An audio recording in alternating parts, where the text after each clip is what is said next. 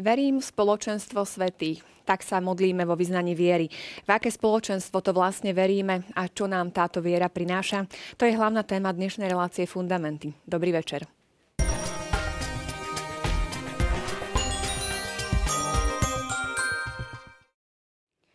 Okrem tejto témy e, máme ešte tému, ktorú sme nestihli prebrať minule, a to zasvetený život.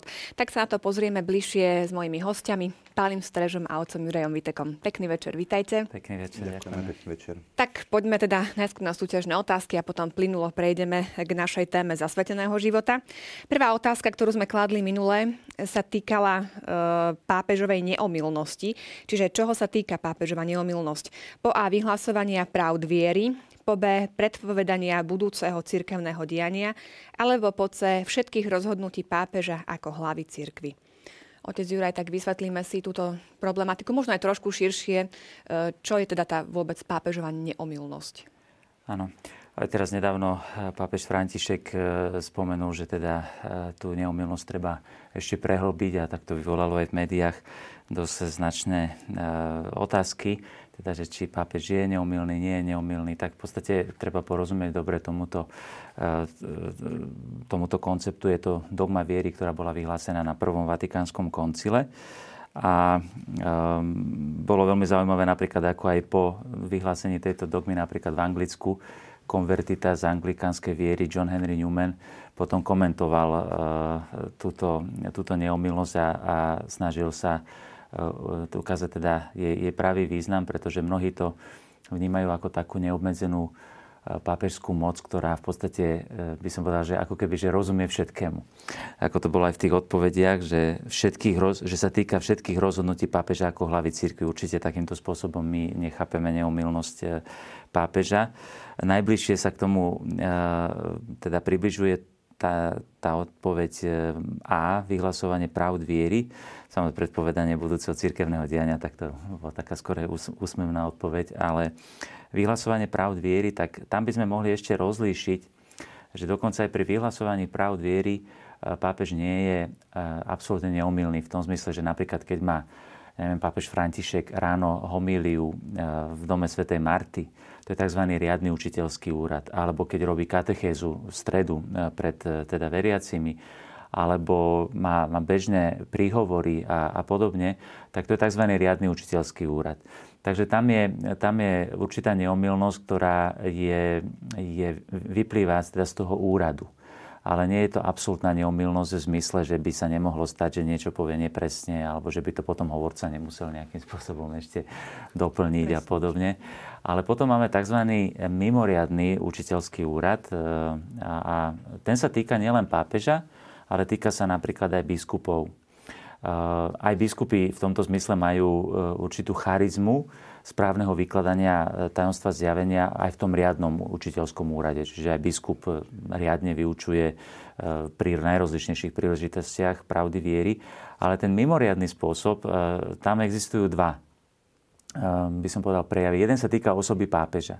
To je vtedy, keď vyhlasuje slávnostne, čiže tu by sme mohli ešte potom pridať teda taký ten najsilnejší e, význam, teda pápežské neomilnosti, keď mimoriadným spôsobom vyhlasuje nejakú pravdu viery a zavezuje všetkých veriacich s definitívnou platnosťou e, veriť nejakú pravdu viery, že je súčasťou pokladu viery. Tomu hovoríme, že vtedy vyučuje ako učiteľ z apoštolskej stolice, a robí to slávnostným spôsobom a zavezujúcim a definitívnym spôsobom. Tomu hovoríme aj vyhlásenie ex katedra. Čiže to sú tie tzv. dogmy viery. Čiže aj samotná neomilnosť pápeža v podstate. Aj samotná neomilnosť pápeža, samozrejme. E, týchto dogiem viery zase e, nie je až tak veľmi veľa. Dalo by sa povedať, že že um, učiteľský úrad je niečo živé a tie dogmy sú vtedy, keď je potrebné skutočne stanoviť, by som povedal, že pevné body uh, teda, teda viery a najmä vtedy, keď je ohrozená nejaká pravda viery. No uh, a potom ten druhý spôsob toho mimoriadného učiteľského úradu je, sa týka aj biskupov, uh, zhromaždených na všeobecnom sneme, ktorí vyhlasujú tiež s definitívnou platnosťou nejakú nejakú dogmatickú formuláciu viery. Obyčajne takéto, takéto dogmatické koncily väčšinou sú, majú pozitívny rozmer, to znamená, že povedia, že toto je súčasťou pokladu viery a zároveň negatívny, že odsudzujú z cirkvi, dá sa povedať, to sú tie tzv. anatematizmy, keď povedia, že kto by učil niečo iné, ako je toto, anatema sit, teda nech je vylúčený. Druhý vatikánsky koncil, posledný cirkevný snem, ehm, by som povedal, že bol najmenej dogmatický, mal len zopakovať, dá sa povedať, už pravdy viery, ktoré boli jasne určené predtým, ale skôr má za úlohu, by som povedať, predložiť súčasnému svetu krásu kresťanskej viery novým slovníkom, novým, e, s novou živosťou, s novou čerstvosťou Evangelia a tak ďalej. No ale takýto všeobecný snem samozrejme je platný a definitívne záväzný pre veriacich, aj keď teda je to e, výsledok e, koncilu, snemu, všeobecného snemu, tak tá všeobecnosť sa, na tú všeobecnosť sa vyžaduje aj to, aby bol schválený e, rímským pápežom. Takže, takže v podstate sa tiež týka e, e, neumilnosti, neumilnosti pápeža. Opäť len skonštatujem tú našu známu vetu, že na toto by bolo treba minimálne jednu reláciu, ale ja verím, že ešte pri preberaní katechizmu sa tejto témy dotkneme. Tak zatiaľ len naozaj takto stručne. Poďme teda k druhej otázke. Kto je like v cirkevnom ponímaní? Po A amatérsky spolupracovník kňaza, po B každý veriaci okrem príslušníkov posvetného stavu, po C každý, kto sa riadi evanieliovými radami. Pali, tak túto otázku sa teda ozrejmime. Správna odpoveď bola B. Správna odpoveď B. My sme minule rozprávali, že laik je od slova laos, čiže ľud. Um, a teda týka sa uh, veriaceho ľudu, ale v článku 897 je presne tá formulácia, ako ju máme v bode B že pod názvom lajci sa rozumejú všetci veriaci v Krista okrem príslušníkov posvetného stavu a v cirkvi schválneho reholného stavu. Teda veriaci v Krista, ktorí keďže krstom boli včlenení do Krista, boli ustanovení za Boží ľud a svojím spôsobom dostali účasť na Kristovom kňastom, prorockom a kráľovskom úrade. Um, čiže um, je to Boží ľud okrem posvetného stavu. Tretia otázka. Čo sú evanieliové rady? Po A. Rady pre život obsiahnuté v evanieliách. Po B. Čistota, chudoba, poslušnosť. Alebo po C. Rady v knihkupectvách na vydanie štyroch evanielí. Tuto len skonštatujem, že teda správna odpoveď je B. Čistota, chudoba, poslušnosť. A vlastne o chvíľočku sa presne k týmto evanieliovým radám dostaneme. Čo o tom hovorí katechizmus?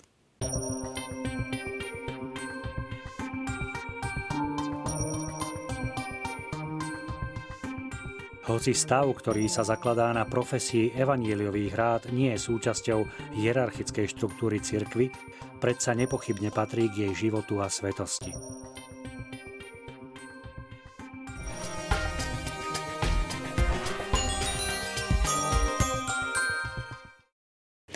Čo sú to teda tie evanieliové rady? Áno, tak eh, v niektorých liturgických knihách vznikla eh, pri tej príprave množstva textov vznikol, vznikol taký, taký omyl, eh, ktorý sme potom si pamätám museli opravovať v liturgických knihách, že, že modlitba veriacich bolo, že prosíme ťa za všetkých, ktorí sa rozhodli žiť podľa evangelických rád. Tam bol taký, taký teda omyl. Vieme, že evangelici je jedna z kresťanských denominácií. Evangelové rady sú v cirkvi chápané ako určitý, by som povedal, že špecifický spôsob kresťanského života. Už ako naznačuje to slovo rada, to znamená, že to nie je niečo, čo by, bolo, čo by sa týkalo priamo prikázaní. Lebo pán Ježiš povedal, kto zachováva moje prikázania, prídeme k nemu, budeme o neho prebývať a tak ďalej. Čiže pán Ježiš hovorí o prikázaní, hovorí o prikázaní lásky, poznáme prikázania dekalógia a tak ďalej, ale tu sa hovorí o radách. To znamená, že je to niečo, čo pán Ježiš radí, ale by som povedal, že nie je to dané každému. Pán Ježiš často používal taký zvrat, že kto má uši, nech počúva, kto má oči, nech vidí a kto je schopný e, tomuto porozumieť, tak ten príjme to pozvanie. A to je tiež veľmi dôležité, že je to pozvanie. Že zase aj pre tých, ktorí sú k tomu povolaní, je to, je to rada, ktorá e, bola formulovaná svätým Pavlom vlastne tými peknými slovami, že e, ja by som bol najradšej, keby ste všetci boli tak, ako som ja. Teda v tomto zmysle tie rady, eh, aby som to povedal hneď na začiatku, možno aj pre divákov, ktorí možno nie úplne vedia, o čom teraz hovoríme. Evangelové rady sú rada celibátu alebo panenstva pre nebeské kráľovstvo. Potom je to rada poslušnosti, zvláštnej, ktorú potom vysvetlím, že akým spôsobom sa prežíva tá poslušnosť a chudoby. Hm. Čiže tieto tri, tri rady, tieto tri spôsoby, ako, ako prežívať dokonalosť zasvetenia sa Kristovi, Pán Ježiš radí a svätý Pavol hovorí, teda ja by som bol najradšej, keby ste všetci boli tak, ako som ja, ale nie každému je to dané. Že nie každý e, je to schopný e, porozumieť. Čiže Pán Ježiš mimoriadným spôsobom volá niektoré duše k takémuto dokonalejšiemu spôsobu života. Ale aby sme to správnym spôsobom teda um, poňali, um, obyčajne bežný človek, keď zbadá zasveteného človeka, tak e, taký bežný, najviditeľnejší spôsob zasveteného života je reholný, reholný život. To znamená, že ten človek je, povedzme, ako tomu ľudia tak nejako e, ľudovo hovoria, že mníšky a mnísi. Aj keď mníštvo je celkom špecifická forma reholného života, a, ale teda majú nejaký ten, nejaké to oblečenie, ktoré poukazuje na to, že títo ľudia žijú v celibáte, že žijú v chudobe, žijú, žijú v poslušnosti a v nejakom reholnom inštitúte. Uvidíme, že teda je to oveľa rozmanitejšie, ten, ten zasvetený život, ale tak zjednodušene by som to e, sa snažil uchopiť takto. A teda vnímajú to tak trošku e, v súvislosti, povedzme, že s kňazským stavom. Lebo aj kňazi majú, povedzme, teda nejaké to rucho kňazské a teda berú to tak, že to sú tí církevní, to sú tí církevníci.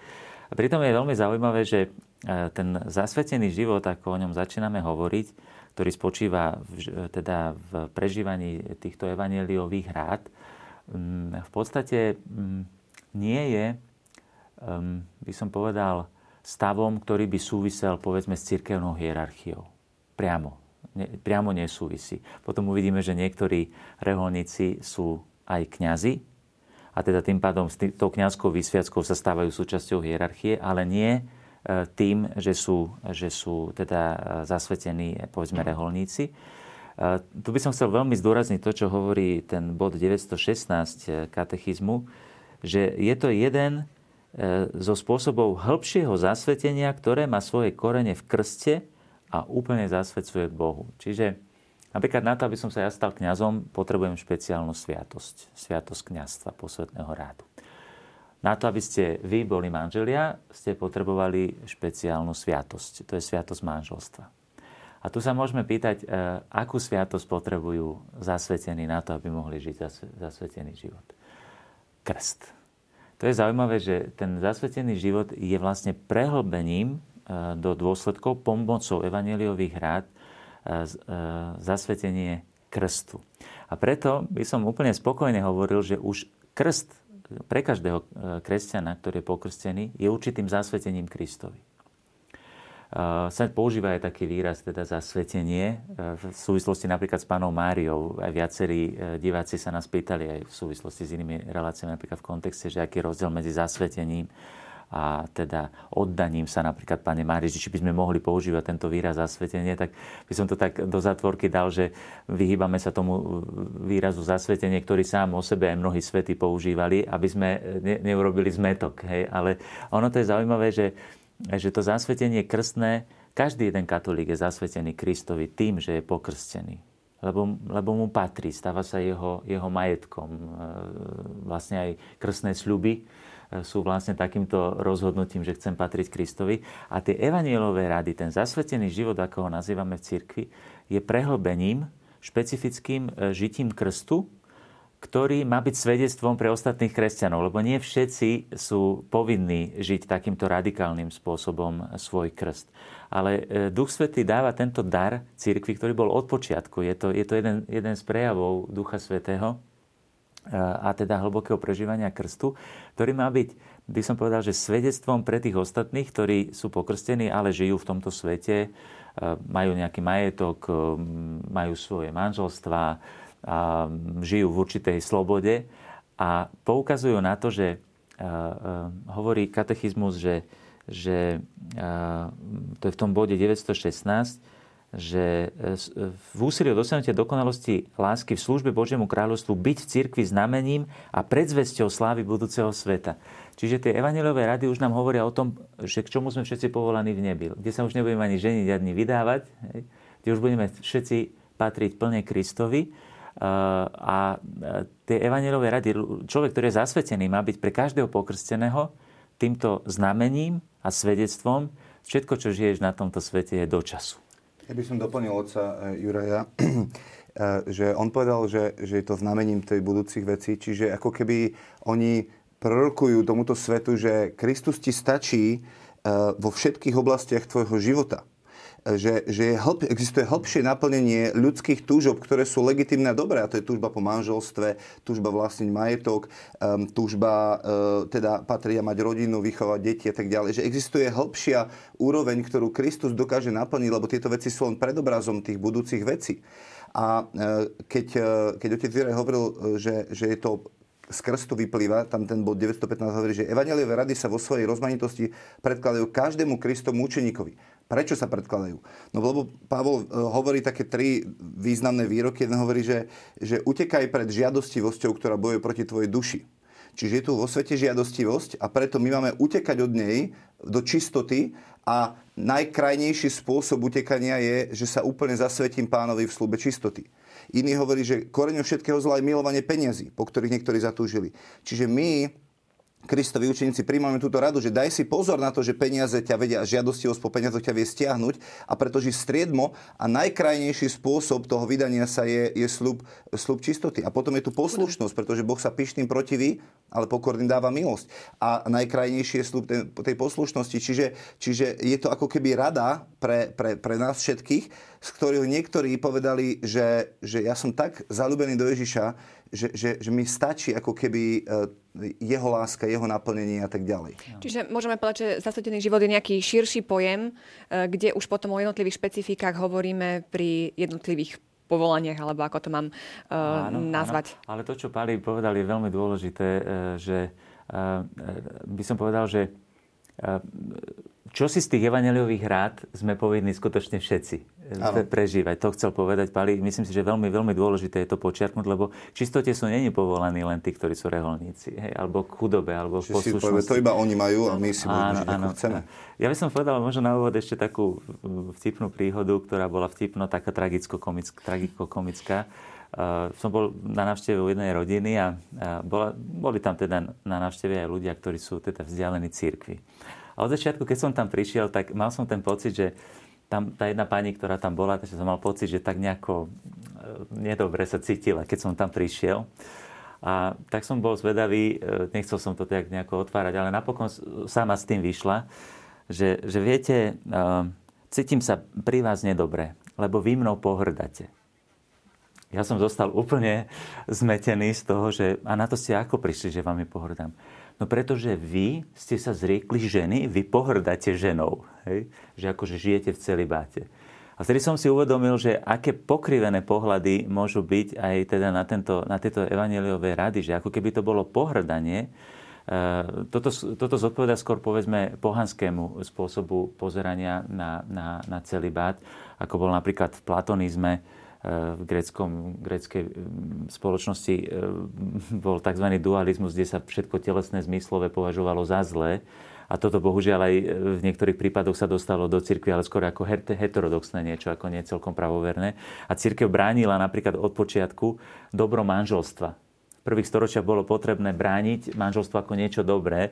A tak som sa snažil jej vysvetliť, viete, nie, to nie je pohrdanie, lebo e, panenstvo, napríklad pre Nebeské kráľovstvo, hovorili otcovia cirkvi, je niečo lepšie, ale to môžeme povedať, že je to lepšie len preto, lebo uznávame, že manželstvo je niečo veľmi dobré. Hm?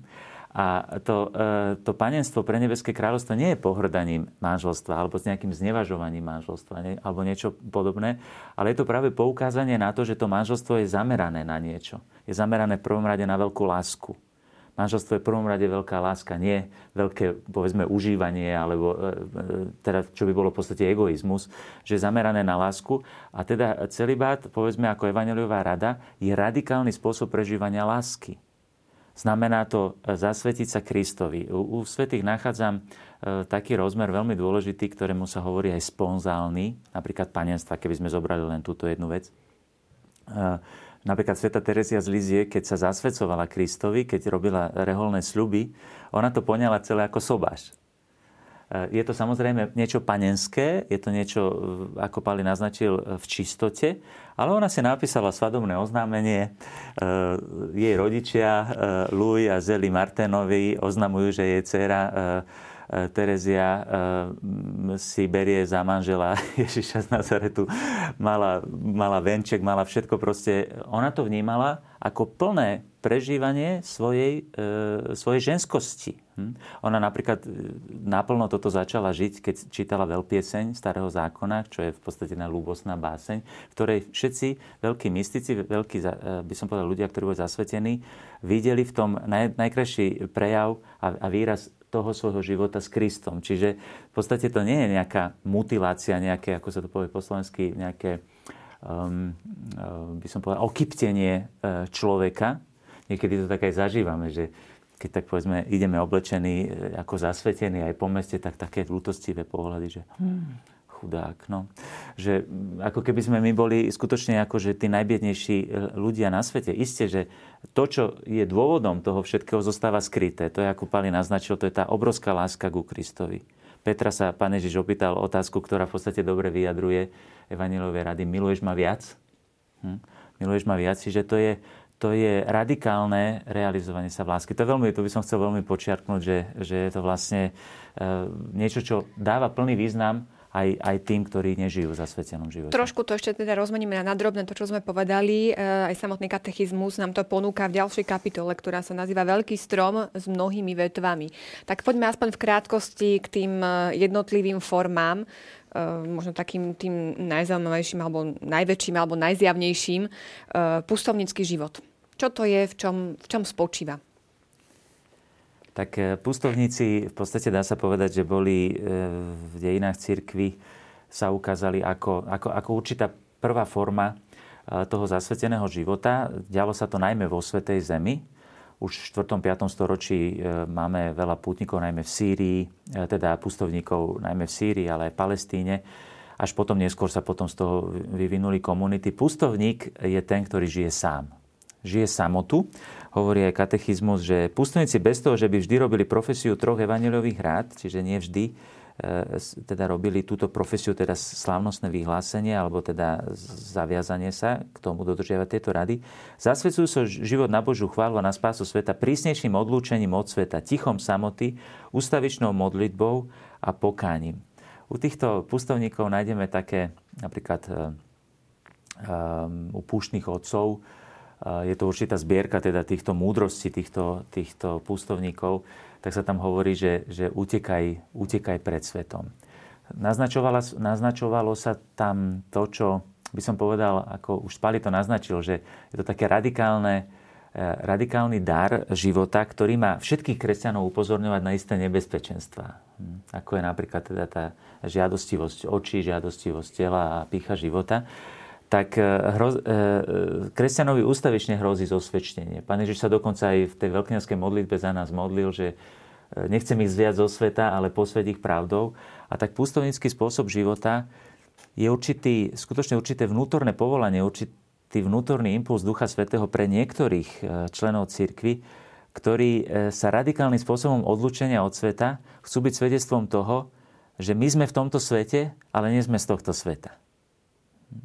A častokrát sa stávalo to, že ten pustovník žil, povedzme, skutočne veľk, vo veľkom odlúčení, ale čo bolo paradoxné, tak k nemu prúdili stovky ľudí, e, pretože to boli ľudia, ktorí boli naplnení múdrosťou a tí ľudia, ktorí žili vo svete, tí kresenia, ktorí žili vo svete a mali, majú stále to nebezpečenstvo, všetci máme to nebezpečenstvo zosvedčtieť, aj pápež František často hovorí o svetáckosti, že to je najväčšie zlo kresťanov, to tá vlažnosť, že nie si ani horúci, ani studený tak oni častokrát chodili k tým pustovníkom e, poradu, e, chodili k ním sa, by som povedal, že pozbudiť k takej určitej radikalite aj, aj následovania, napriek tomu teda, že žili vo svete, žili, žili v spoločnosti, žili e, s majetkom a tak ďalej. Svetý Serafim napríklad mal také životné kredo, hovoril, že nájdi pokoj srdca a tisíce prídu ku Kristovi. A jeho životný príbeh bol v tom, že, že roky hľadal ten pokoj srdca, bol pustovník a potom, e, keď, lebo ja si uvedomujem aj vo svojom živote, že koľko je veľa vecí, e, ktoré robíme s rôznymi motívmi. Kvôli tomu, čo povedia ľudia, kvôli tomu, že sa to má, kvôli tomu, že e, e, to odo mňa niekto očakáva, kvôli tomu, že ma niečo ženie, moja žiadosť, čokoľvek. A on hovorí, že, že keď ty dokážeš všetky tieto motívy vyčistiť a, robí, a, a vojdeš do Kristovho pokoja, alebo písmo hovorí, že vojdete do Krista ako do svojho pokoja a odpočnete si od všetkých vecí, ktoré vás ženú neustále, tak v skutočnosti sa stane to, že, že začnú húfne prichádzať ľudia, alebo budú vidieť, že, že máš niečo, čo, čo ja nemám. Hej? A, a, a na ňom vidia v prvom rade človeka, ktorý je milovaný Bohom. Lebo keď ľudia vidia človeka, ktorý miluje Boha, tak povedia, a tak to je nejaký fanatik, e, to iba on vie tak ako vytlačiť zo seba. Ale keď vidia človeka, ktorý žije ako milovaný Bohom, ktorý vošiel do odpočinku a vie, že už si nemusí zaslúžiť len Božiu lásku a, a podať výkonanie len pred Bohom, nie to pred ľuďmi, tak je to atraktívne, to priťažlivé a on hovorí, že nájdi pokoj srdca a tisíce prídu ku Kristovi. E, ďalšia forma zasvetené panny a vdovy. Tak to je zase už od počiatku cirkvi, dá sa povedať, že klasický spôsob, ktorý sa spomína dokonca ešte aj v, v Evangeliu, spomína sa v skutkoch apoštolských a od počiatku aj v, povedzme v modlitbách eucharistických sa spomína veľmi veľa panien, ktoré boli mučeníčky. Čiže tento, tento spôsob života bol tiež, dá sa povedať, že vlastný. Um, a sú tam teda dva spôsoby. E, jednak panny, zasvetené pre nebeské kráľovstvo, Eh, píše katechizmus, že keď vyslovia panny svete predsavzatie zbližšie nasledovať Krista, diecezný biskup ich podľa eh, schváleného liturgického obradu zasvetí Bohu, mystických zásnubí s Kristom, Božím synom a odozdá ich službe církvy. Týmto slavnostným obradom sa panna stáva zasvetenou osobou. Eh, takýmto spôsobom je možné sa zasvetiť dokonca aj v bežných podmienkach života. Medzi nami chodí, chodí veľa takýchto zasvetených panien, ktoré ľudia ani nepoznajú. Nevedia, že, že táto osoba povedzme je, je, je zasvetená. Alebo sa to potom môže stať aj v reholnom inštitúte, vtedy, keď berie reholné rúcho a teda je to aj, aj verejne viditeľné. A, a potom sa spomínajú ešte, a s týmto sa možno skôr ľudia stretávajú, ale čo už je dnes oveľa menej a čo bolo v prvej cirkvi, to boli tzv. teda e, zasvetené vdovy. Um, by som povedal, že to bol, v prvotnej cirkvi to bol niečo skoro až ako nejaký inštitút v cirkvi. Svetý Pavol o tom často hovorí, že, že treba pomáhať vdovám a tak ďalej, lebo vdovy to nebolo ako bežné. Aj dnes vidíme v kostoloch veľ, veľmi veľa žien, ktoré povedzme ovdoveli a sú to, sú to vdovy, ktoré sú častokrát aj nábožné a tak ďalej. A toto bolo niečo, čo bolo aj, aj obradom e, teda potvrdené, že tá vdova sa rozhodla, že sa druhýkrát nevydá. To znamená, že, že sa skutočne, preto aj svätý Pavol hovorí, že ne, nepríjmi, myslím svetému Timoteovi.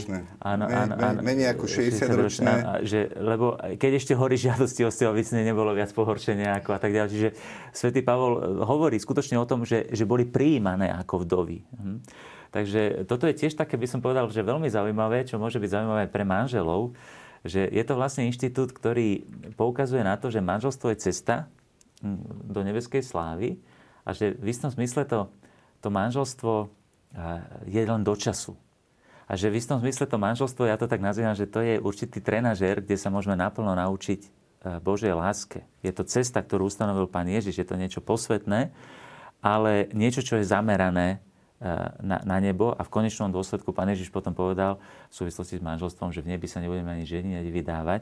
Čiže je to tiež určitý stav, ktorý poukazuje na to, na čo je zamerané to manželstvo. Lebo manželstvo viaže do smrti. Hm? A vdovy sú vlastne tie, ktoré už sú oslobodené od tohto záväzku manželstva hm, smrťou, smrťou jedného teda partnera manželského. A teda v princípe sa môžu vydať znovu, hej, druhýkrát, lebo už, to, už, to, už neviaže ten sľub e, k človeku, ktorý zomrel. Ale napriek tomu e, je to špecificky tiež druh, e, by som povedal, takého zasveteného života, že sú to vdovy. Inak máme v dejinách cirkvi veľmi veľa žien, ktoré boli, povedzme, manželky a keď im zomreli manželia, napríklad taká sveta Rita z Kaše, tak e, zomrel je manžel a dokonca sa teda stala reholničkou a aj v modernej dobe máme niekoľko žien, ktoré boli matky, boli, boli manželky a založili dva, tri reholné inštitúty. Čiže... To, čo, to, čo je najkľúčovejšie v tom, je, je práve tá horiaca láska k Ježišovi. Ako, e, ja obdivujem pápeža Františka v tom, ako on dokáže s láskou, ale povedať veci, ktoré by možno niekedy niekoho aj urazili. Keď mal stretnutie hneď prvý rok vlastne po, po tom, ako ho zvolili, mal stretnutie s reholnými sestrami a on im povedal, že my v cirkvi nepotrebujeme staré dievky, ale potrebujeme roztúžené panny. Rozumiete, aká je to brutálna urážka, keď reholnej sestre poviete, že ty si stará dievka, um, a, a, ale on im hovorí, že, že vy nie ste staré dievky, vy ste roztúžené panny, tak to vás vidím a chcem, aby ste tak aj žili. Hej?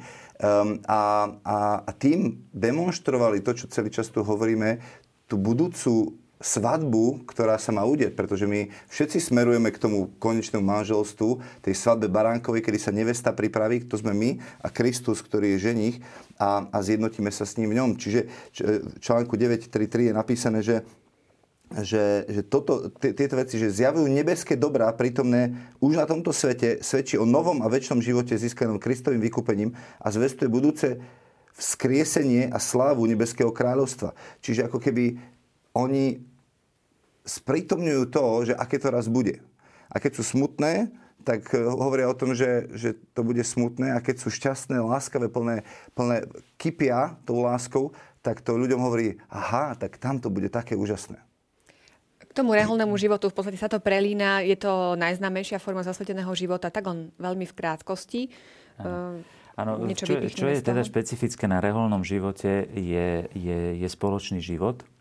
To znamená, že títo ľudia, ktorí sú zasvetení, tak sa združujú. E, teda obyčajne ten reholný život je prežívaný v, v spoločenstvách. A e, čo je dôležité, e, teda sú to reholné inštitúty, ktoré sú kanonicky zriadené. To znamená, že církev ich verejne uznala, uznala ich štatút, uznala ich spôsob života, to je veľmi dôležité, a potom, že sú tam verejné sľuby. To znamená, že sa to verejne aj prejaví, pretože niekto môže byť aj tajne zasvetený, tomu hovoríme teda tie sekulárne inštitúty, alebo teda svetské inštitúty, ako o nich budeme o chvíľočku hovoriť, ale ten reholný inštitút je teda, to je, rehoľa je od slova regula. To znamená, že to je pravidlo života. To znamená, že reholné spoločenstva majú svoje reguly, majú svoje konštitúcie, majú svoje pravidlá života, ktoré majú e, dodržiavať. E, a teda podľa nich majú žiť. Obyčajne sú zakladatelia svety, ktorí tieto reguly dali. Církev ich odobrila ako spôsob e, autentický prežívania teda kresťanského života a zasveteného života. A teda ešte teda ďalšia vec je teda, že môže ich teda zriadovať tieto reholné inštitúty jedine Sveta stolica, jedine pápež. A, a tí, ktorí sú potom schválení, tak e, takýmto spôsobom sa môžu teda zasvetiť. Sú rehole, ktoré sú vyňaté z právomoci biskupa a ktoré patria pod právomoc biskupa, to je tiež asi dôležité áno, povedať. Áno. Tie sekulárne inštitúty sme už teda tiež spomenuli. Čo je to za formu? No, tak k tomu som si mohol ja povedať, pretože v jednom takom žijem. um, tieto sekulárne inštitúty, alebo potom ešte aj spoločnosti apoštolského života, sú um, celkom špecifickým spôsobom, ktorý aj um, právo cirkevné veľmi ťažko vie uchopiť. Pretože v niečom sa podobajú na reholný život, a to najmä v spoločnom živote, a podľa určitých pravidiel, ktoré majú v tom spoločnom živote. V tom sa podobajú na reholný život. V čom sa nepodobajú, že nemajú verejné sľuby evaneliových rád. Hm. Znamená, že tie reholné sluby absentujú a je to ťažko uchopiť, že aký je to špecifický dar cirkvi. Zdá sa, že to je niečo, čo vymyslel druhý vatikánsky koncil, ale nie je to celkom tak. Ja sa práve som sa stál, alebo sa stávam, ešte nie, úplne som sa nestal, ale stávam sa súčasťou takéhoto inštitútu. Je to kongregácia Oratória Sv. Filipa Nériho, ktorá vznikla pred 400 rokmi. Tento rímsky svetec, patron Ríma, založil vlastne um, inštitút, ktorý už vtedy e, bolo veľmi ťažké, keď mal napísať konštitúcie, tak bolo veľmi ťažké to uchopiť, pretože to nebol reholný život. No keď chce byť niekto reholník, nech ide do rehole. Preto svetom Filipovi hovorili, že on bol kampána, on bol e, zvon e, kostolný, že aj kostolný zvon všetkých zvoláva do kostola, ale nikdy nevojde. Tak aj častokrát zvolával mnohých, aby sa stali reholníkmi, ale nikdy sa do rehole, teda nestal sa reholníkom aj keď svätý Ignác Loyoli veľmi chcel, aby sa stal jezuitom, ale nestalo sa. On chcel, aby jeho kňazi boli, boli svetskí kňazi. Aj my vlastne diecezní kňazi som 15 rokov žijem ako, ako diecezný kňaz, tak sme tzv. svetskí kňazi, čo neznamená svetacký. Svetskí kňazi znamená, že žijeme vo svete, ale nemáme reholné, reholné sľuby. A tieto sekulárne inštitúty alebo aj e, spoločnosti apoštolského života majú práve tento cieľ, ako hovorí katechizmus. E, je to inštitút zasveteného života, v ktorom veriaci v Krista, žijúci vo svete, smerujú dokonalosti lásky a usilujú sa predovšetkým zvnútra prispieť k posveteniu Eh, sveta. Čiže eh, mám tu jeden taký pekný text, ktorý mm, je vysvetlením napríklad aj tejto oratorianskej, eh, oratorianského povolania, čo je tiež sekulárny alebo spoločnosť apoštolského života. Jeden oratorion sa volá otec Giulio Cittadini. Hovorí, že ide tu o pripravenosť zachrániť svet, bývajúc v ňom zvnútra. Že reholník, ten je ako keby vyňatý z toho, z toho života bežného, pretože on žije v kláštore, on žije v tom, v tom, i keď má kontakty samozrejme so svetom a je povolaný do toho sveta misí, misijným spôsobom. To je tiež ešte jeden aspekt, ktorý sme zabudli pri reholnom živote, že on zohráva reholné inštitúty s obrovským darom pre církev práve pri šírení viery, lebo oni sú častokrát práve takým tým mohutným a hlbokým prežívaním kresťanstva, ktoré potom má veľký misijný zápal. Ale e, tuto sa hovorí, že, že ten sekulárny inštitút vedie k tomu, že býva ten človek v tom svete a zvnútra ho má premieňať. Že nie zvonku. Nie preukazujúc mu dobrodenie z výšky, bez zdieľania niečoho z jeho úzkosti a jeho kríz. Čiže ten, ktorý žije v tom apoštolskom živote alebo v tom sekulárnom inštitúte, on žije vo svete a zdieľa s tými ľuďmi všetky tie krízy a úzkosti, ktoré ten človek prežíva. Tak ako Ježiš, ktorý sa nestal dobrodincom ľudstva, ale sa vtelil. Že on neprišiel ako si z vrchu sa stať dobrodincom, ktorý teraz akože nám chudákom tu, on sa stal chudákom. On s nami prežíval všetky naše, naše bolesti a strasti, že sa vtelil, pridal sa k nám, a to je veľmi krásny výraz, že do nášho kroku. A tak vlastne ten, ktorý žije v sekulárnom inštitúte, on žije hlbokým spôsobom zjednotenie s Kristom, ale prežíva vlastne všetko s tými ľuďmi, ktorí ale sú nie každý kňaz žije v sekulárnom inštitúte. Uh, nie každý Aký je tam potom ten Áno, rozdiel? No, ten rozdiel je práve v tom, uh, diecezný kňaz a kňaz, ktorý žije v sekulárnom inštitúte, sa podobajú v tom, že žijú vo svete. Sú ponorení do sveta. Um, na toto sa možno, že sa to sa zdá byť ľuďom trošku divné, lebo existuje taká mediálna, by som povedal, mantra, že kňazi sú úplne akože mimo tohto sveta. to by som chcel vidieť, ktorý kňaz je mimo tohto sveta. My žijeme tomto svete, lebo ináč, ináč ne, ne, nemôžeme, že my žijeme plno, v prvom kontakte s bežnými ľuďmi. Každý deň sedím v spovednice, počúvam tie osudy, ich chodím do obchodu, žijem bežný život tak, ako platím dane, musím robiť daňové priznania, všetko tak, ako každý bežný človek. A a rozdiel je v tom medzi sekulárnym inštitútom a bežným diecezným kňazom, to je ten spoločný život. To je ten spoločný život, že bežný kňaz žije by som povedal, dosť sám, v tom zmysle, že teda možno, že niekedy má kaplána, žijú povedzme dvaja, ale je tam, nie je tam to zdieľanie aj na základe nejakých vnútorných pravidiel toho života, toho rodinného života, teda ten spoločný život je rozdiel. O čom hovorí táto pestrosť, ktorá je v cirkvi? Na čo ju vôbec máme? Tak hovorí v prvom o tom, že Boh je stvoriteľ, aj tvorca a neustále tvorí nové veci a že není v cirkvi uniformita, ale že každý môže hľadať tú jeho cestu, ktorú pán Boh jemu dal a, a, a, a e, tiež nás vyvádza z toho, že kopírujeme jeden druhého a porovnávame sa, pretože keď človek nájde v skutočnosti to, že, že čo, čo, k čomu je povolaný, tak prestane chcieť byť ako ten druhý, pretože vie, že toto je niečo, kde ma Boh povolal. A tá druhá možná otázka je, že, že, že na čo nám to vlastne je že na čo potrebujeme nejakých reholníkov, ktorí sú niekde zavretí v nejakom klauzurovanom kláštore alebo, alebo zasvetení, ktorí neprinášajú ako keby nič e, praktické do církvy, že neslúžia a tak ďalej a uh, ja si myslím, že, že aj táto doba, v ktorej žijeme, je doba, uh, ktorá neustále hľadá, že, že aký prínos mi prinesieš. A keď mi neprinášaš prínos, tak ťa potom už nepotrebujem. A potom stačí urobiť eutanáziu, lebo keď si starý, tak ťa nepotrebujem. Keď si chorý, tak ťa nepotrebujem. Ale uh, mne sa páči tá evaneliová situácia, kedy príde tá žena a vyleje masť, ktorá bola hodná ročnej mzdy. Čiže predstavte si nejakých 10 tisíc eur a ona to len tak vylej na Ježiša. A Judáš práve túto istú otázku dáva, že a pozrite sa, koľko sa dobrého mohlo urobiť, že na čo je toto do, dobré, že ona to na Ježiša vyleje tú masť. Hej? A má tu mentalitu toho, že, že potrebujeme neustále ako keby nejaký prínos. A Ježiš hovorí, nechajte ju tak. A ja si myslím, že niektorí ľudia, ktorí, ktorí e, z lásky urobia niečo radikálne a šialené pre Boha, že sa mu zasvetia a že celý život len vylievajú tú, tú, svoje srdce a, a tú masť svojej lásky na Ježiša, tak Ježišovi to tak vzácne a tak, tak, tak, tak významné a tak prospešné.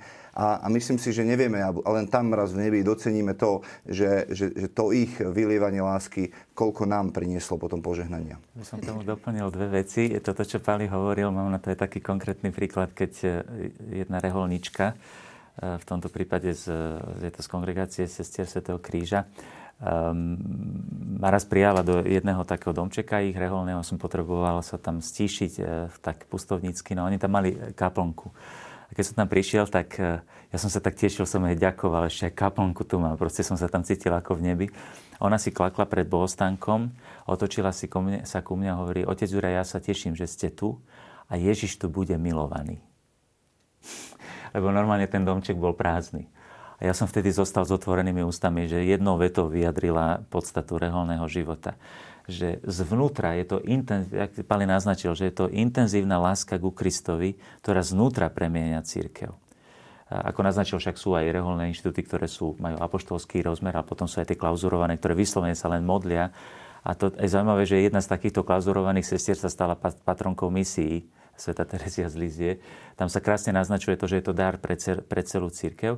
A druhú vec, ktorú by som chcel spomenúť, eh, je to, že Sveta Katarína Sienská, keď sa zamýšľala nad rozmanitosťou, že prečo nás Boh stvoril roz, roz, rozličných a môžeme to kľudne aplikovať aj na túto rozličnosť tých stavov v cirkvi, že aby sme sa navzájom potrebovali. Čiže je to príležitosť k láske. Jednotlivé stavy sa stávajú darom pre tie ostatné. Čiže to nie je, že ja žijem svoj stav a mňa tí ostatní nezaujímajú. Manžel a manželka by sa mali zaujímať o zasvetený život, lebo to je svedectvo pre nich. A zasvetený človek by sa mal zaujímať o manželstvo, pretože ho to vedie k tomu, aby pochopil lepšie svoju úlohu. Čiže povedzme, aby som dal konkrétny príklad, ako môžu byť manželia darom pre, pre e, zasveteného človeka. No zasvetený človek môže mať tendenciu, lebo on nemá rodinu, on nemá také, by som povedal, že bezprostredné starosti e, hneď ako, ako má ten, ten, ten manžel, manželka, majú deti, musia sa o ne postarať. Takže povedzme, ten zasvetený človek by mohol upadnúť do takej určitej malátnosti, do takej aj lenivosti, pohodlnosti. A e, veľmi dobré je ísť navštíviť tú rodinu, ktorá má viac detí a tak ďalej, tak si povedať, a čo ja robím? E, ako sa stáva plodným e, moje, moje zasvetenie Kristovi, že nie je to len také potulovanie sa, koľko sa modlím, koľko služby, koľko apoštolátu robím. A zase pre toho manžela, pre tú manželku, ktorí majú tendenciu, povedzme, absolutizovať tú svoju rodinu, to je to najdôležitejšie, to je moje šťastie, to je moje všetko, aj deťom sa tak povie, vy ste moje všetko. Nie je to všetko, pretože e, e, ten zasvetený e, život môže povedať o, to, o tom relativizme toho, toho všetkého pozemského. Tak hovorili sme teraz o rôznych formách, o tej pestrosti. Napriek tomu všetci vytvárame jedno spoločenstvo. O ďalšom spoločenstve teda bude reč, čo hovorí katechizmus.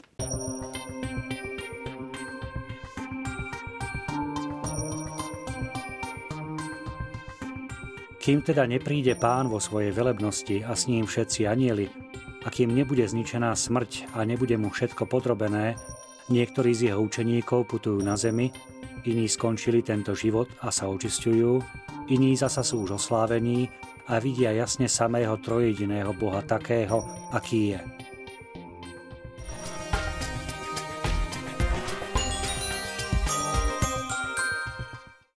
Keď teda vyznávame, že veríme v spoločenstvo svetých, v čo vlastne veríme? Tak eh, a katechizmus to tak veľmi krásne zadefinováva a hovorí, že, že eh, spoločenstvo svetých to sme my. To sme my církev, aj to plynulé pokračovanie toho, že verím v jednu svetú katolickú apoštolskú církev a tiež to, že sme spoločenstvo svetých.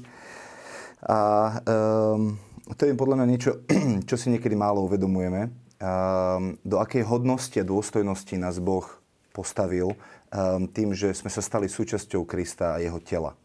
A mm, tu je taký výraz v tom článku pardon, 948, že že výraz spoločenstvo svetých má teda dva významy. Spoločenstvo, čiže spoločná účasť na svetých veciach, čiže my spolu máme účasť na svetých veciach, ale tiež ako spoločenstvo medzi svetými osobami. A, a je to ten latinský výraz, že sancta sancti, sveté veci svetým. A pán Ježiš to tiež tak raz povedal, že nedávajte to, čo je sveté psom, alebo nehačte svoje perly sviniam, pretože čo robí taká svinia s perlou? No zožere ju alebo ju podupe. A e, tuto to prirovnáva k tomu, že keď my sme povolaní pristupovať k tomu e, vznešenému stolu Eucharistie, čiže dostávame sveté veci, tak máme účasť na, na, na nich, tak sme takisto svetí, lebo sveté veci sa dávajú svetým. A tiež e, nielen to, že máme účasť na tých svetých veciach, ale my sa stávame potom spoločenstvo, ktoré je sveté. Čiže to má tento dvojitý rozmer. No, to v podstate latinčina e, to vie lepšie vyjadriť, lebo my keď povieme spoločenstvo svetých, tak sa myslí skôr na osoby. E, obyčajne by sme museli... V latinčine slovo sancta znamená sveté veci a sancti znamená svetí ľudia. Ale keď to je v genitíve množného čísla, tak je to sanctorum rovnako. Či je to od sancta alebo od sancti. Čiže v latinčine spoločenstvo svetý communio sanctorum znamená spoločenstvo svetých vecí alebo spoločenstvo svetých ľudí ako Pali naznačil. A ja by som to možno že povedal ešte toto veľmi dôležité, lebo pod svetým si my predstavujeme teda, že jednak sveté veci, dobre, tak to sú tie sveté veci, čo sa v kostole robia to by sme ešte porozumeli, že povedzme Sveta Omša, sviatosti a tak ďalej. Ale teda, že spoločenstvo svetých, tak to by malo byť potom nejaké také spoločenstvo nejakých tých mimoriadných. Svetý Pavol, keď píše listy, tak ich adresuje kresťanom a on zaujímavé píše na začiatku každého listu, že, že Pavol, Apoštol Ježiša Krista a tak ďalej, svetým v Korinte. Čiže dnes by napríklad, keby napísal uh, list uh, církvy v Bratislave, tak by napísal uh, Pavol Apoštol svetým Bratislave. Tak by sme sa teraz pýtali, no tak to komu, koho teraz myslí tými svetými. Tak on myslí všetkých tých, ktorí sú, ako sme to naznačili, sú posvetení v krste, ktorí sú zasvetení v krste. Tí, ktorí Kristovi patria, tí sa stávajú členmi svetého Božieho ľudu a teda Áno, aj milí naši diváci, e, môžeme kľudne povedať, že všetci pokrstení e, sa stávajú svetými a musia potom na túto svetosť, tzv. objektívnu, ako sme už o tom hovorili, musia potom dorastať e, práve tým, že, že aj teda svojim životom a tým morálnym profilom a všetkým dorastáme na tú svetosť ale stávame sa svetými. Takže vlastne je to spoločenstvo všetkých ten, ten prvý s Korintianom sa mi veľmi páčil, on zacitujem, som to našiel hneď. Božej cirkvi v Korinte a to bola církev, kde bolo veľa chaosu, zmetku. Božej církvi v Korinte, posveteným v Kristovi Ježišovi, povolaným svetým, aj všetkým, čo vzývajú meno nášho Pána Ježiša Krista na každom mieste u nich aj u nás. Ehm, my sme povolaní byť svetí, čiže my sme sa narodili v Kristovi svety, ale tiež máme povolanie sa ním stávať. Čiže my už sme stvorení na Boží obraz, ale neustále sme pretváraní na Boží obraz.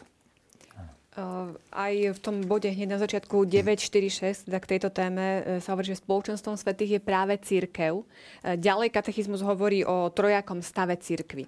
Takže e, kto všetko patrí do toho spoločenstva církvy? Áno. V podstate v tej logike toho, čo sa hovorí v 948, teda, že to, jednak sú to sveté veci a potom sú to svetí ľudia, tak potom tie dve ďalšie kapitoly hovoria, tá prvá to je sankta, teda sveté veci, spoločná účasť na duchovných dobrách.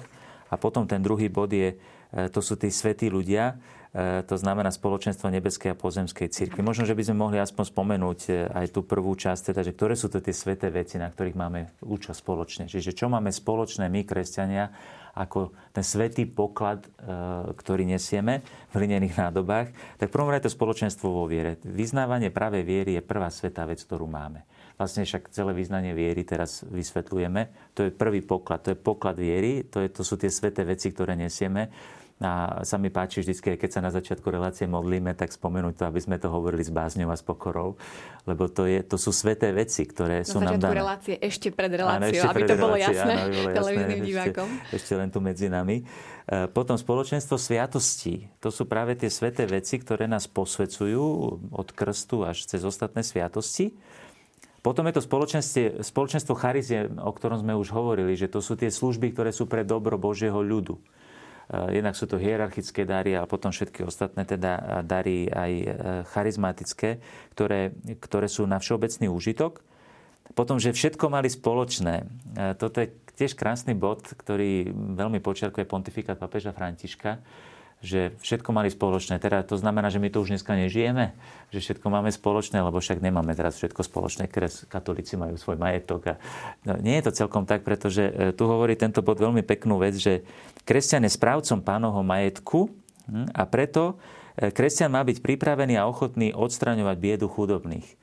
To znamená, že to vedomie toho, že aj keď niečo mám, hovorí svätý Pavol, e, maj, ako keby si nemal, ako keby ti to nepatrilo, lebo ty si, tebe to je zverené. Čiže e, máme dokonca nielen z prebytku, ale aj z toho, čo nám bolo dané, máme mať zodpovednosť teda za tých, ktorí, ktorí potrebujú. Takže to všetko mali spoločné, sme povolaní žiť stále.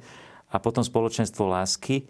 V spoločenstve svetých nik z nás nežije sám pre seba a nik pre seba neumiera. Teda to vedomie, že som súčasťou tela církvy a teda, že každý, ako som to už naznačil, že každý každého potrebujeme. To je, práve to nám umožňuje, tá rozličnosť nám umožňuje stať sa darom lásky pre druhých. Takže my vlastne máme spoločné vlastne všetko, lebo aj tie charizmy, povedzme, aj, to, aj ten stav, že je niekto e, pokrstený laik, niekto je e, vysvetený služobník cirkvi, niekto je, žije v manželstve, niekto žije v zasvetenom živote, že každý sa má stávať darom eh, pre tých ostatných. Čiže aj toto máme vlastne spoločné. To je veľmi pekné.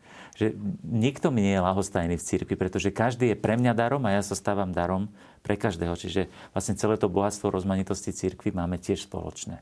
Čiže toto je tá prvá časť, aby to teda bolo jasné, že hovoríme o tom sankta, sankta áno, čo hovorí áno. katechizmus eh, v predchádzajúcom bode. No a poďme teda k tomu stavu. Tak máme trojaký stav cirkvi. Eh, tak to je církev, ktorá je, je putujúca, to je tu na zemi, potom je církev, ktorá je trpiaca, eh, ktorá sa očistuje a církev, ktorá je oslavená, ktorá je v nebi. Hej, a mm, keďže my všetci sme telo Kristovo, tak sme si navzájom údmi a tá výmena dobier funguje, pretože v mojom tele tá výmena dobier funguje, látková výmena krvi a tak ďalej. Čiže tá výmena dobier môže fungovať. No a potom sa dostávame k tomu, že môžeme si to teda rozdeliť na, na jednotlivé tie, e, a o, každom, o každom tom stave cirkvi hovoriť. Um, dolož, uh, môžeme začať tým, že, že teda sú tu svety, ktorí už sú oslavení. A uh, Ehm, niektorí hovoria, že, že na čo ja potrebujem vlastne orodovanie svetých, ehm, však ja môžem prísť priamo k Ježišovi a tak ďalej. Ehm, tak e, my, keď sme robili napríklad nejaké seminára alebo kurz celého srdca a tak ďalej, tak bol plný stav, už sme mali presný počet ľudí, ktorí sme potrebovali a keď sa mi niekto ozval, povedal, že Paolo, môžem ešte, hovorím, už sa nedá, a potom sa mi ozval nejaký blízky priateľ a povedal, vieš čo, ale ja by som predsa len ešte za toho človeka, ktorý sa ozýval, ťa chcel poprosiť, on to tak veľmi potrebuje, mohol by si ho ešte zobrať? A som povedal, že zoberiem ho kvôli tebe, lebo s tebou mám vzťah, ty si môj blízky priateľ a ty si ma poprosil, tak kvôli tebe ho zoberiem, aj toho cudzieho človeka pre mňa. A ešte som mu vytvoril to miesto. Um, alebo Niektorí ľudia uh, vedia, že, že, že ako sa ku môjmu srdcu dostať a to je cez moju manželku. Čiže keď niečo chcú vybaviť so mnou prednostne, tak zavolajú moje manželke, lebo vedia, že moja manželka to so mnou vybaví, tak to je naša nebeská matka Mária. Hej?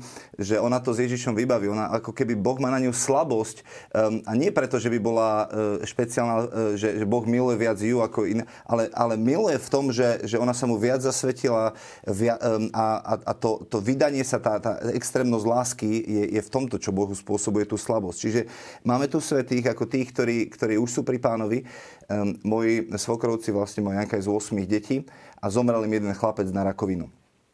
A môj otec, kedykoľvek sa ide modliť za nejakú e, ťažkú situáciu alebo v rodine nejakej majú chorého, tak on vždy povie, Bože, na ordovanie môjho syna, ktorý teraz pri tebe, ťa prosím, aby si pomohol tomuto človeku, tejto rodine, lebo ty vieš, aké to bolo, keď si ty bol chorý, e, keď ty si zomieral, aké to bolo ťažké, tak ťa prosím, aby si pomohol a, a, a vždycky to vnímame ako veľmi silné, že, že, že, že na jeho orodovanie sa, sa aj tie, tie veci môžu diať. Čiže tam naozaj je takéto prepojenie e, jednotlivých tých častí cirkvi, že naozaj, keď hovoríme o cirkvi, nie je to len tá cirkev putujúca, nie sme to len my tu na zemi, ale naozaj ako aj v nebi máme veľkých rodovníkov a nie len teda svetých, ktorí sú vyhlásení za svetých, ale aj mnohých zosnulých, z ktorých ani nevieme možno, koľky sú už svetí. To, to, čo je podľa mňa kľúčové v tomto je, že, že ako uctievať tých svetých, alebo ako mať s nimi vzťah. Um, a uh, uctievať svetých neznamená stavať im pomníky v prvom rade.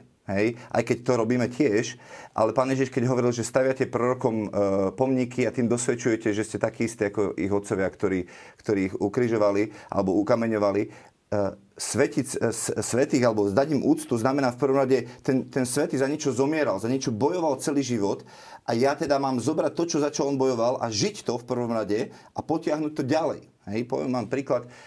V našej dieceze e, je taká, e, e, že, že chcú blahorečiť biskupa Jana Vojtašáka. Hej? A niektorí ľudia sa mu snažia stavať pomníky, ale napríklad, čo znamená úcta k Vojtašákovi? Otec biskup Vojtašák sadol do koča, pochodil farnosti, a potom zvolal prvú dieceznú synodu, lebo povedal, potrebujeme zareagovať na to, aký stav cirkvi vidíme a potrebujeme to posunúť niekde inde. Náš otec biskup Štefan Sečka, ktorý bol pomocný biskup ešte pár, pred pár rokmi, uh, urobil, bol hlavný relátor synody, čiže, čiže urob, zmapovali, sme, zmapovali sme diecézu, potom zvolali volal otec biskup synodu a, a on bol hlavný predsedajúci synody, čiže to chcel niekde posunúť. Čiže toto je práva úcta k biskupovi Vojtašákovi um, a uh, zobrať to dedictvo, ktoré on žil, za ktoré zomieral a potiahnuť to ďalej. Čiže nie je uctievať si blahoslavnú Zdenku uh, tým, že, že pôjdem podložiť kvety na hrob, ale tým, že ja chcem žiť svetý život, za, za ktorý ona zomierala. Áno, možno, že tu ešte e, treba zdôrazniť to, že tu sa nemyslí len na kanonizovaných svetých. Tí kanonizovaní svety to je určitá časť, ktorú církev e, verejným spôsobom slávnostným vyhlasila, e, že teda e, sú to tí, e, ktorí by mohli byť teda vzorom pre celú církev. A teda myslia sa tu všetci tí, ktorí sú vykúpení, ktorí sú teda v nebi. A v nebi sú nie len tí, ktorí sú v zoznamoch kanonizovaných svetých, že sú tam všetci. To by som chcel zdôrazniť. A k tomu teda ešte aj čo Pali hovoril, tak by som to len tak, by som povedal, ešte mm, teda zhrnul, že sú dva spôsoby, ako žijeme spoločenstvo so svetými v nebi. A to je to, že sú pre nás príkladom, hodným k následovaniu, ale spája nás s nimi aj vzájomná láska, lebo lásku nemôže pre, prekonať ani smrť, hovorí sväté písmo. To znamená, že ani smrť nerozdeli tí, ktorí sú spojení v Kristovi v láske. A ako príklad by som dal len veľmi v krátkosti jeden, jednu skúsenosť, ktorá mala sveta Terezia z Lizie, mala jeden sen, kde sa jej prisnilo, e, že sa stretla so zakladateľkou e, ich, ich rádu tam vo Francúzsku a vtedy hovorila, že že zalial ma taký pocit baženosti, že som si uvedomila, že, a to nebola kanonizovaná sveta, že, že koľkou láskou je obklopená od týchto bratov a sestier, ktorí už nás predišli. Hovorí svätý Pavol, že sme obklopení zástupom svetkov, hej, ktorí nás e, pozbudzujú v, v závode. Ako si predstavíme, že teda je tam veľké, veľký diváci štadión a my tu bojujeme ešte, my ešte bojujeme o tú spásu. A oni nás pozbudzujú, oni nám držia palce, oni sa za nás prihovárajú. Tak toľko, aspoň teda toľko e, k tejto téme. Je to opäť veľmi široká ale téma, ale nemáme toľko času, aby sme sa mohli podrobnejšie tomu venovať snáď v nejakých ďalších reláciách. Teraz sú na rade súťažné otázky. Prvá otázka. Kto schváľuje nové formy zasveteného života? Po A. Miestny biskup, po B. Apoštolská stolica, po C. Predstavený kláštora. Druhá otázka. Ktoré tvrdenie nie je správne? Po A. Spoločenstvom svetých je celá církev. Po B. Spoločenstvo svetých je len tzv. církev oslávená, čiže svetý v nebi. Po C. Spoločenstvo svetých predstavuje spoločnú účasť na svetých veciach. A tretia otázka. Môžeme vytvárať spoločenstvo so zosnulými? Po A. Nie. Ide o okultné praktiky. Po B áno, tým, že sa budeme za nich modliť. A po C záleží od toho, koľko je zosnulý po smrti. Vaše odpovede očakávame na známej adrese fundamentyzavináč.tvlux.sk. Budeme sa tešiť.